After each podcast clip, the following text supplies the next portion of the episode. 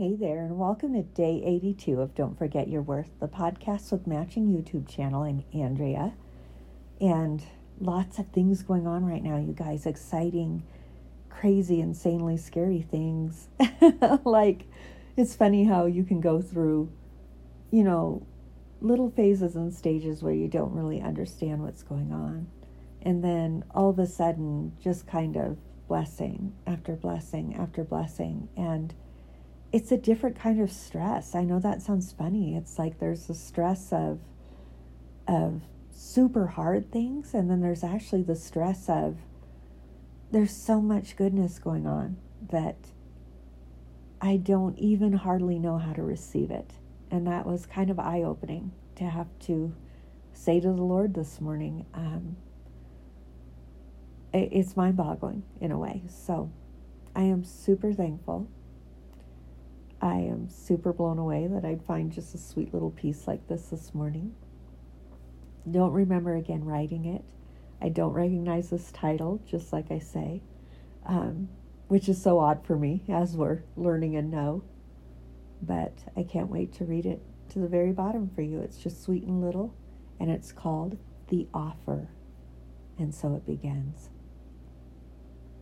I am offering my finest perfume to wash his feet.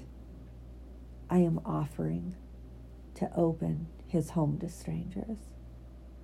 I feel his love for the very first time.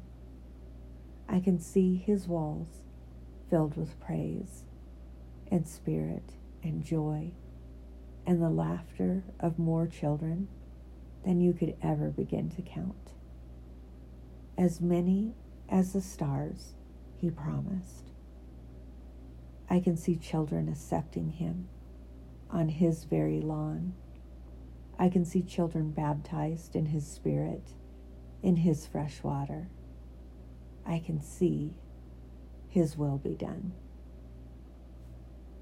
Jesus is by far your greatest offer. He is and always will be the very best offer that God Himself wrote since the beginning and the end. Jesus is everything his life had to give. Offer him often, wherever your walls may be. Offer him with each breath and word you speak. Offer him your love, your time, your resources, no matter where you are. Please accept his generous offer, his forgiveness, his redemption, His protection, His promises, His life, His love. Offer your life to Him in return. He is an investment for eternity, and He will be your daily bread. I love you.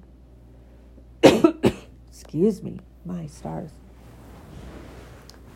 Quicker and shorter than I thought and I'm wondering if I'll be brave enough to tell you why this is kind of strange. It was written at a time where we'd made an offer on a place that I believed that the Lord would use to bring many people to Christ. And to this day, sometimes it can be confusing to me why that space and place was taken. But it was, very much so. And yet I look at how He's continuing to do the work and that the work in us is always within our body and it's always within the dwelling where we reside. That there He is, and the expectations don't change. That we are to be Him and be with Him and look and love just a whole lot like Him. That doesn't change wherever we go. Um, it moves with us in body and it moves with us throughout the walls where we reside. So it challenges me, you know, always to continue to offer Christ in my workplace, continue to offer Christ in my home, no matter where that is, continue to be like Christ in body wherever I am. And uh, so it's sweet and it's little, but it's loaded. And like I say, there's things as I read these stories that still are just so difficult and strange for me to try and understand. But he's still continuing so much work. Um, it's unbelievable. So I sit here and go, I've just got to be patient in it and see it through. There's so much blessing, so much blessing going on right now um, that I cannot for anything doubt his presence and his orchestration in it. And that just has to be enough for the now. I don't have to understand everything. And maybe that's a word for you today, too, because this is special and small. But we don't have to understand everything.